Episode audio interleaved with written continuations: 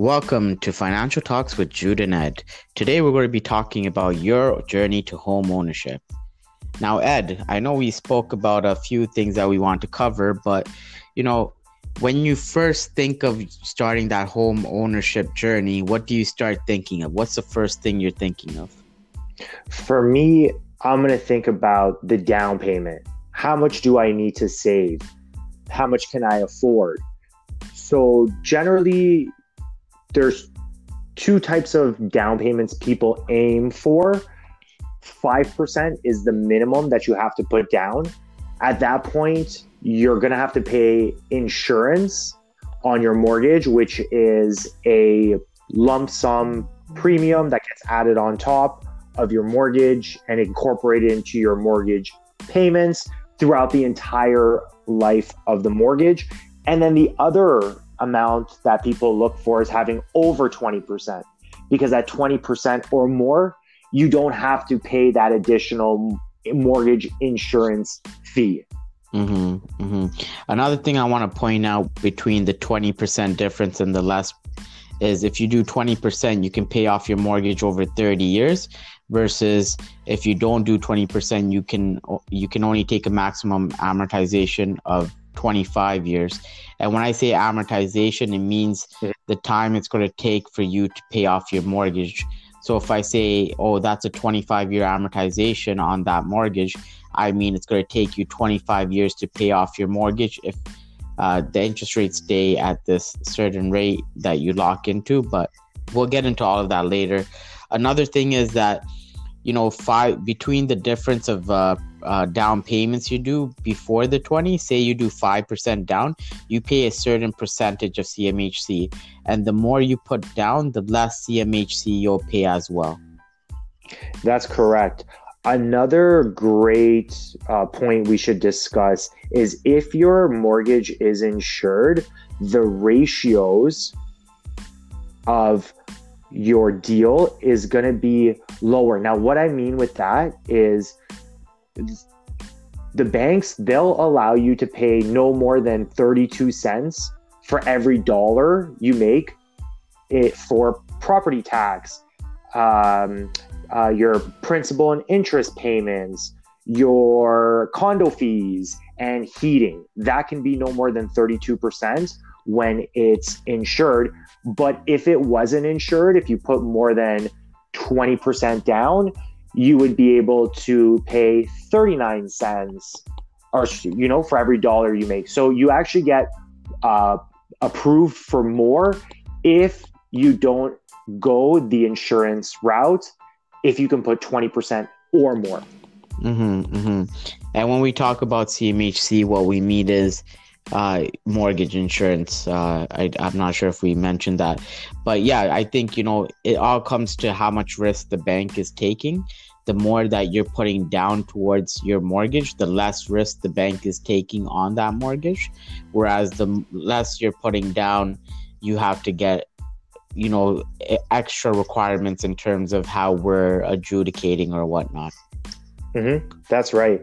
One thing uh, la- last thing I want to touch upon when saving for a home is the stress test.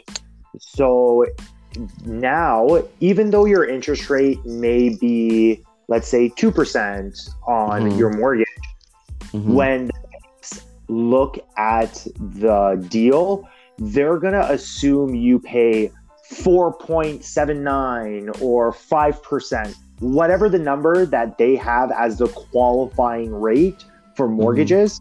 Mm-hmm. So I uh, just wanted to, to, to point that out. Even though your your payments are being judged on a higher interest rate, when you actually get the mortgage, it is a difference in payments. So basically, what you're saying is, if you're going out there and let's make numbers easy, uh, a hundred, uh, a million dollar mortgage. If you get a million dollar mortgage, um, and you don't do the 20% down, they qualify you at like say 5% versus if you did do 20% down, they qualify you at the interest rate? No, the stress test is applied regardless mm. of the down payment you put down.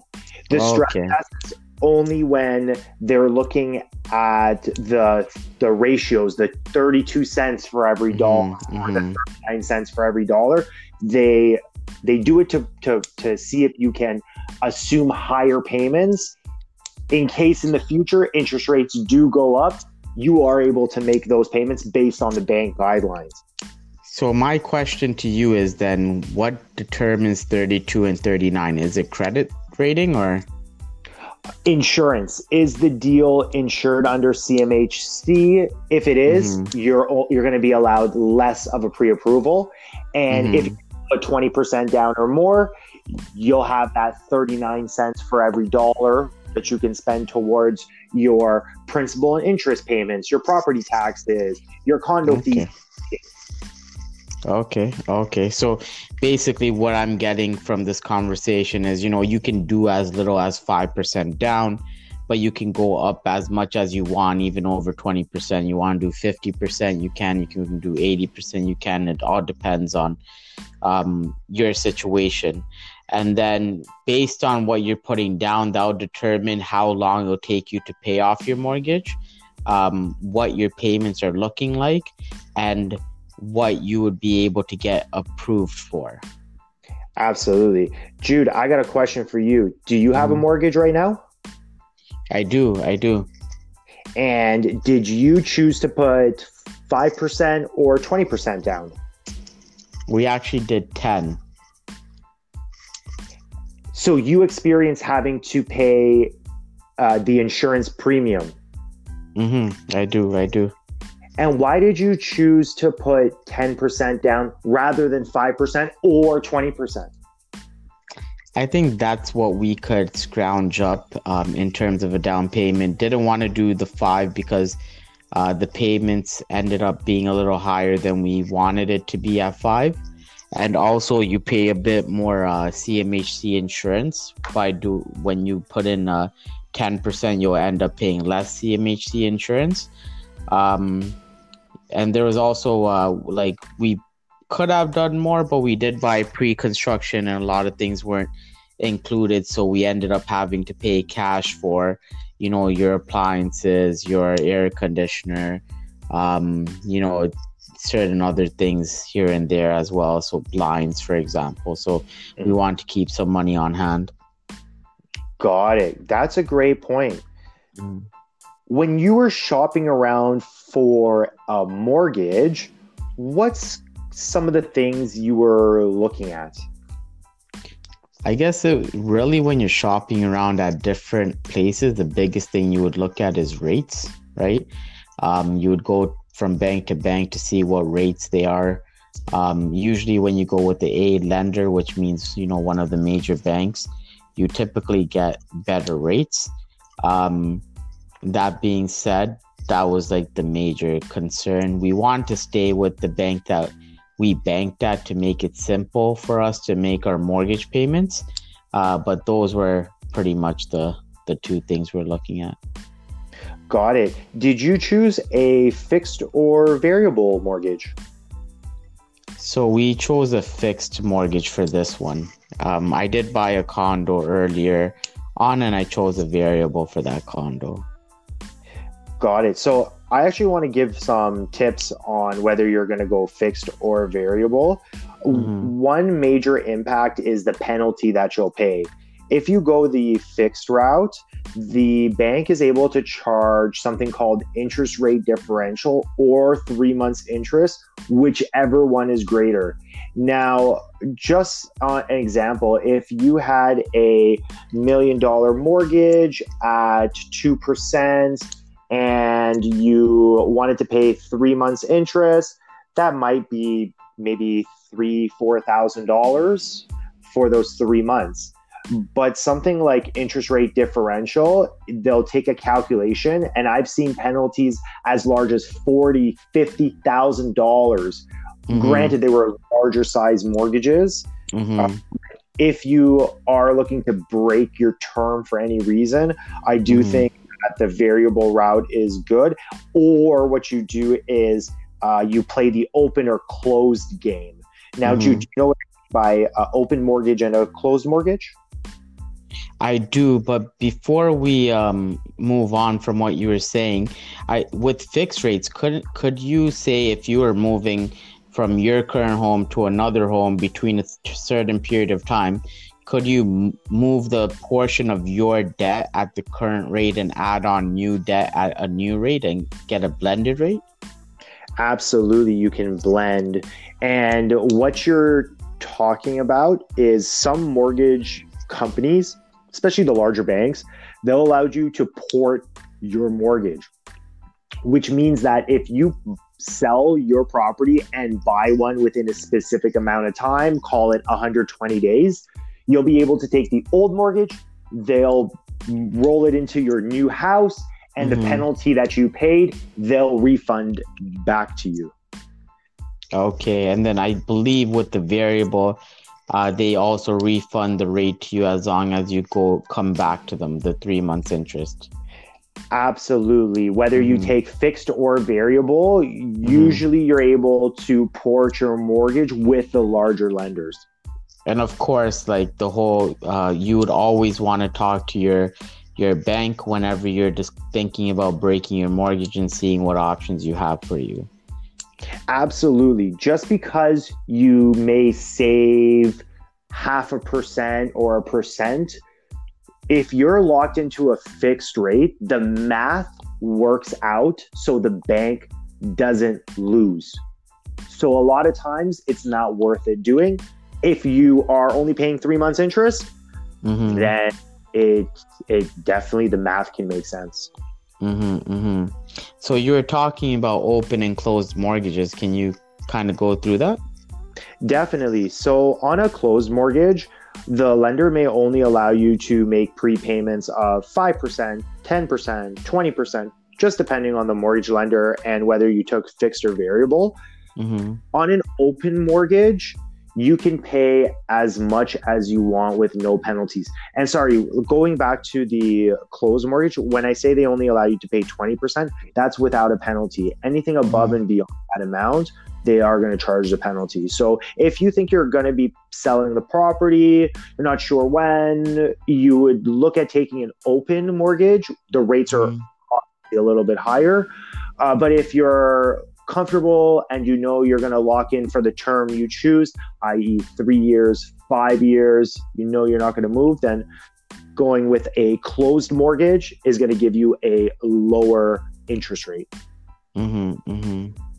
And then it's a is a closed mortgage a fixed rate or a variable rate, or it could they could it be both?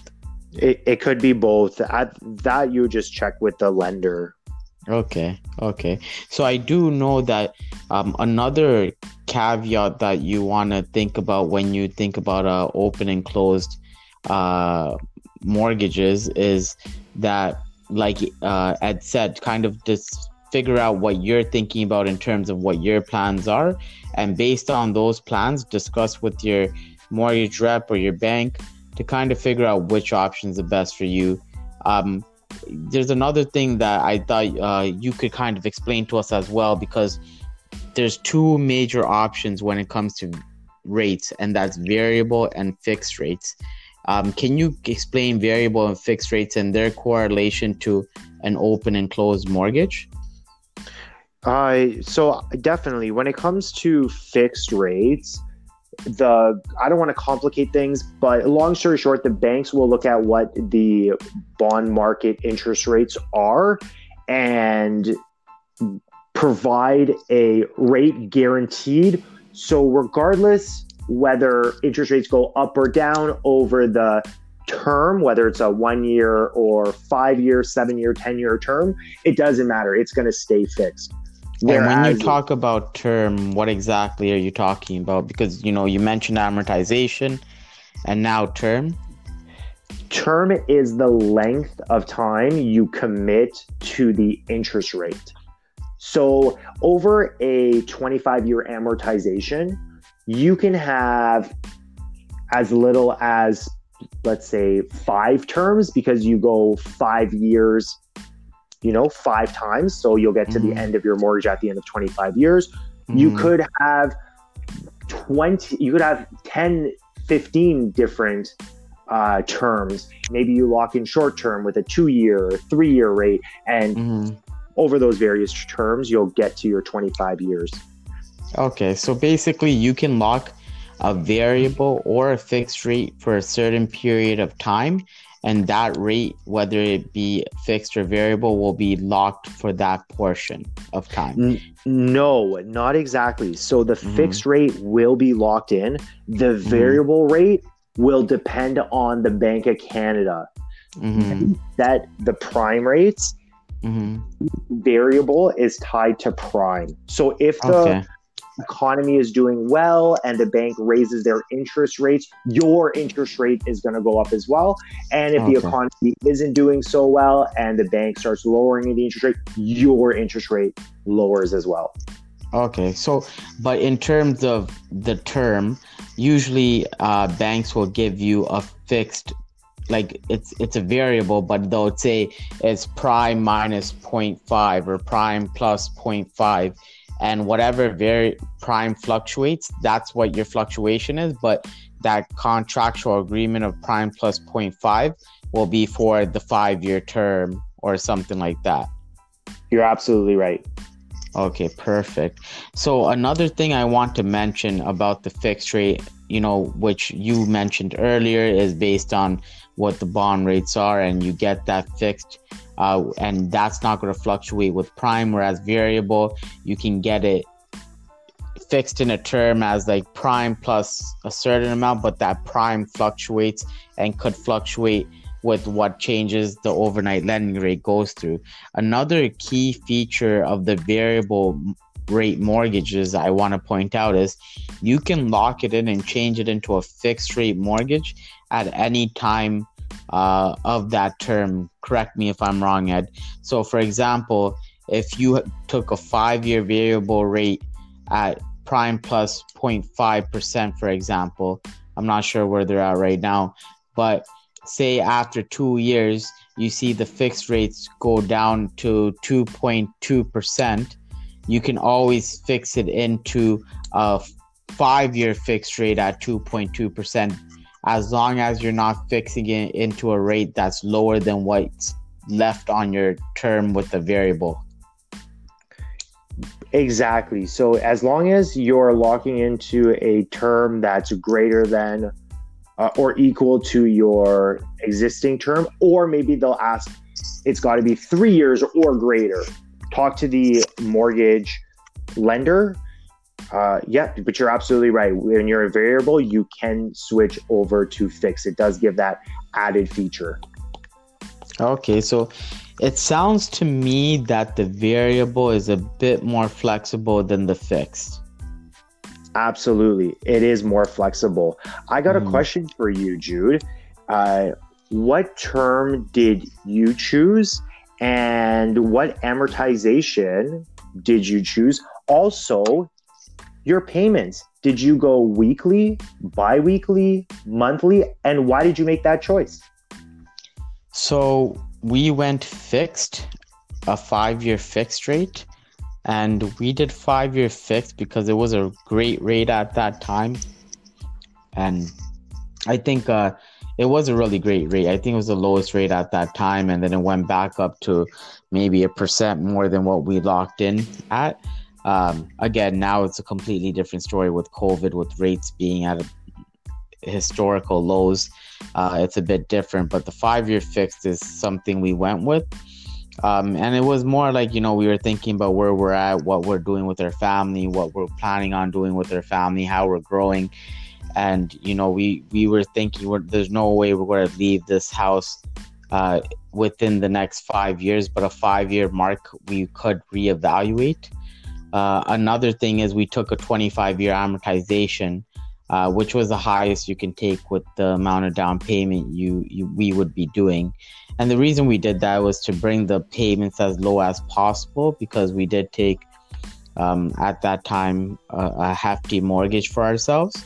Um, but you know, we did the 25 year amortization.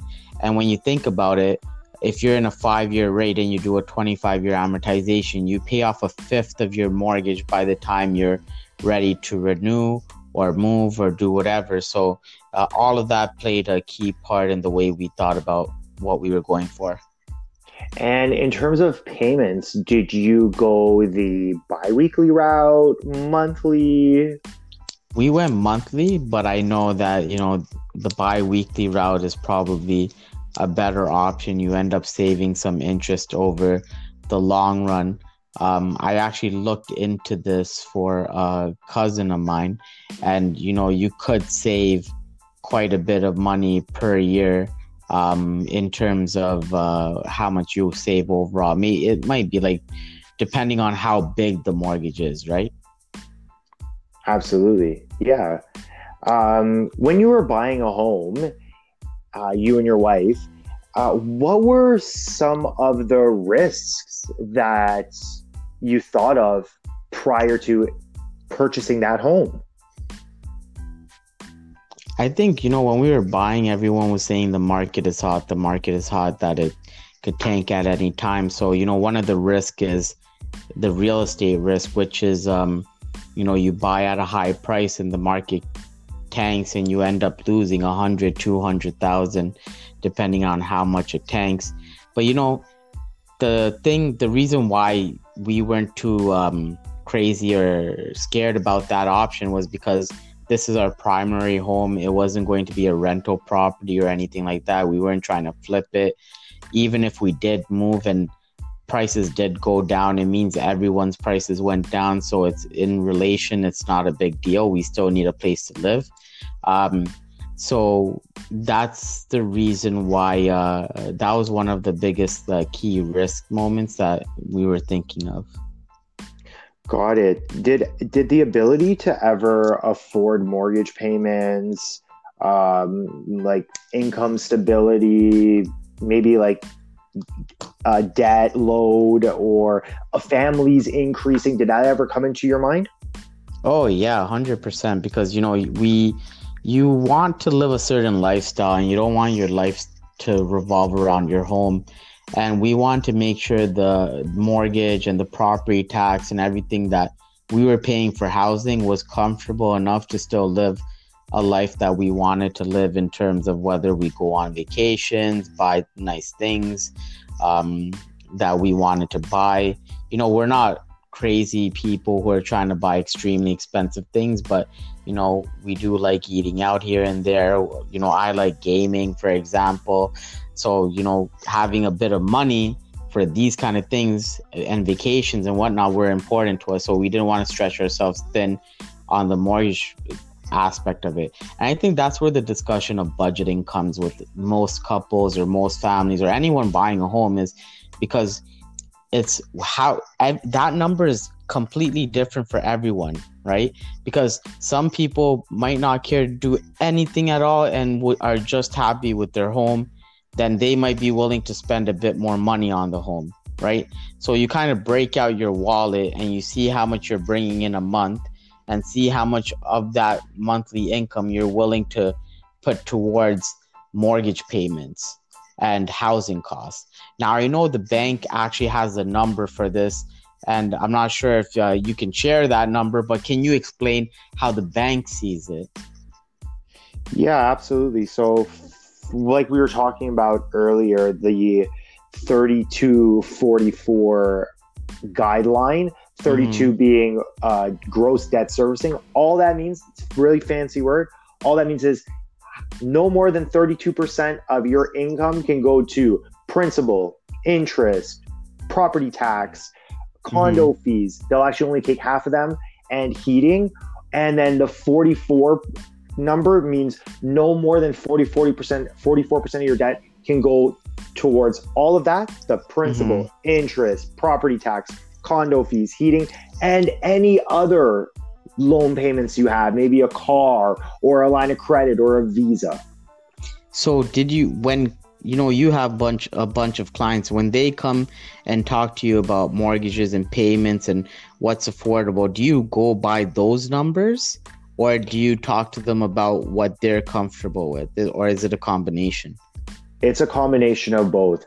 I let them know what the bank's guidelines are And if they think they're spending too much money on housing, maybe they want to spend more on vacations or entertainment, which is completely fine. They they can choose to take a lower amount, but I'll tell them the most that they can get pre-approved for when it comes to like what the bank will offer. Okay, okay. So I guess the good thing about getting an application and approval is that you know the bank will never let yourself be overextended, especially when you go with the A lender. They make sure that based on the math and the ratios and everything like that, that you should be fine, whether there's even an interest rate spike or a change in the market. And that's all due to all the stress testing and everything like that. So, you know, I think you're right in terms of figuring out that number that everyone's comfortable with and going with that in terms of when you purchase your property. So, can you kind of tell me what that application process would be once they're like, okay, you know what, we like what we're hearing, we like what we're thinking about in terms of an amount and whatnot.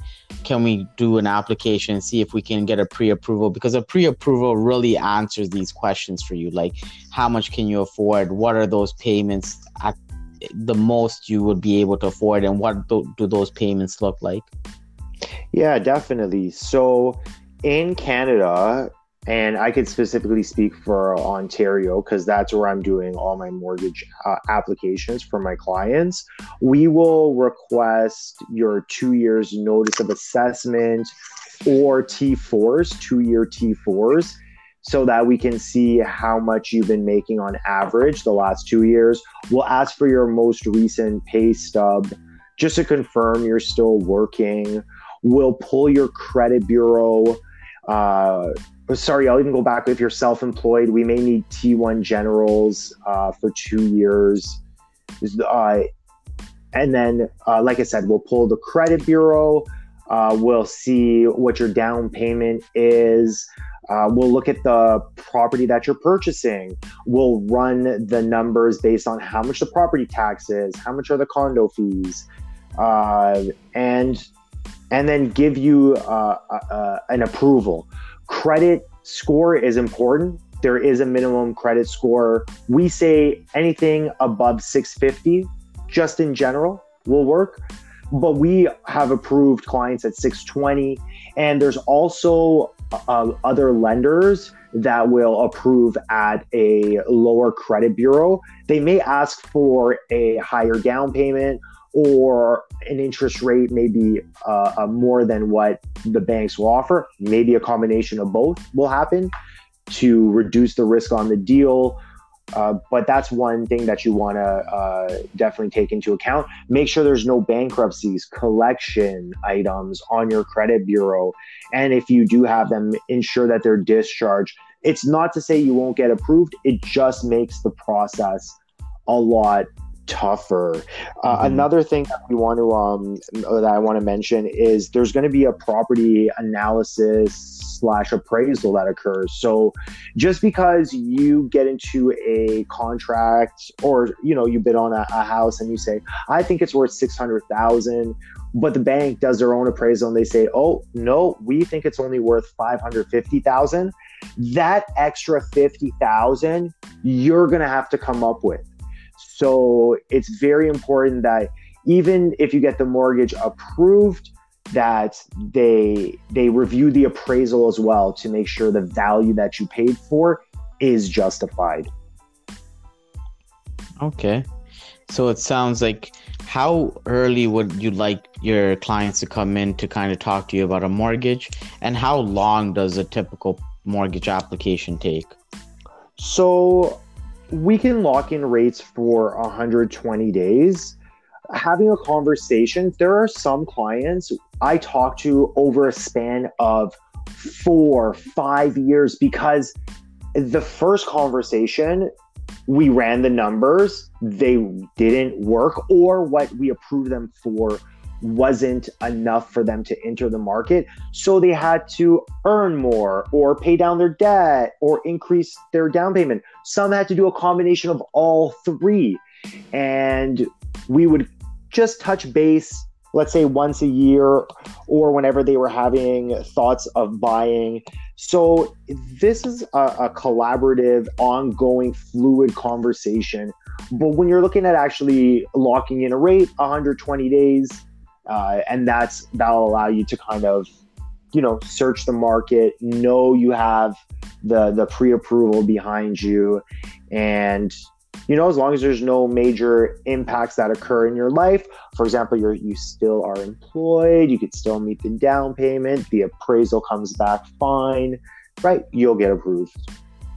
Perfect. So it sounds like that wraps up the pre-approval process you know, if any of you guys have any questions about mortgages or want any information on how to get a pre approval or anything like that, you can reach out to both me and Ed. You can catch me at j.sacramentos on my Instagram and you can just DM me.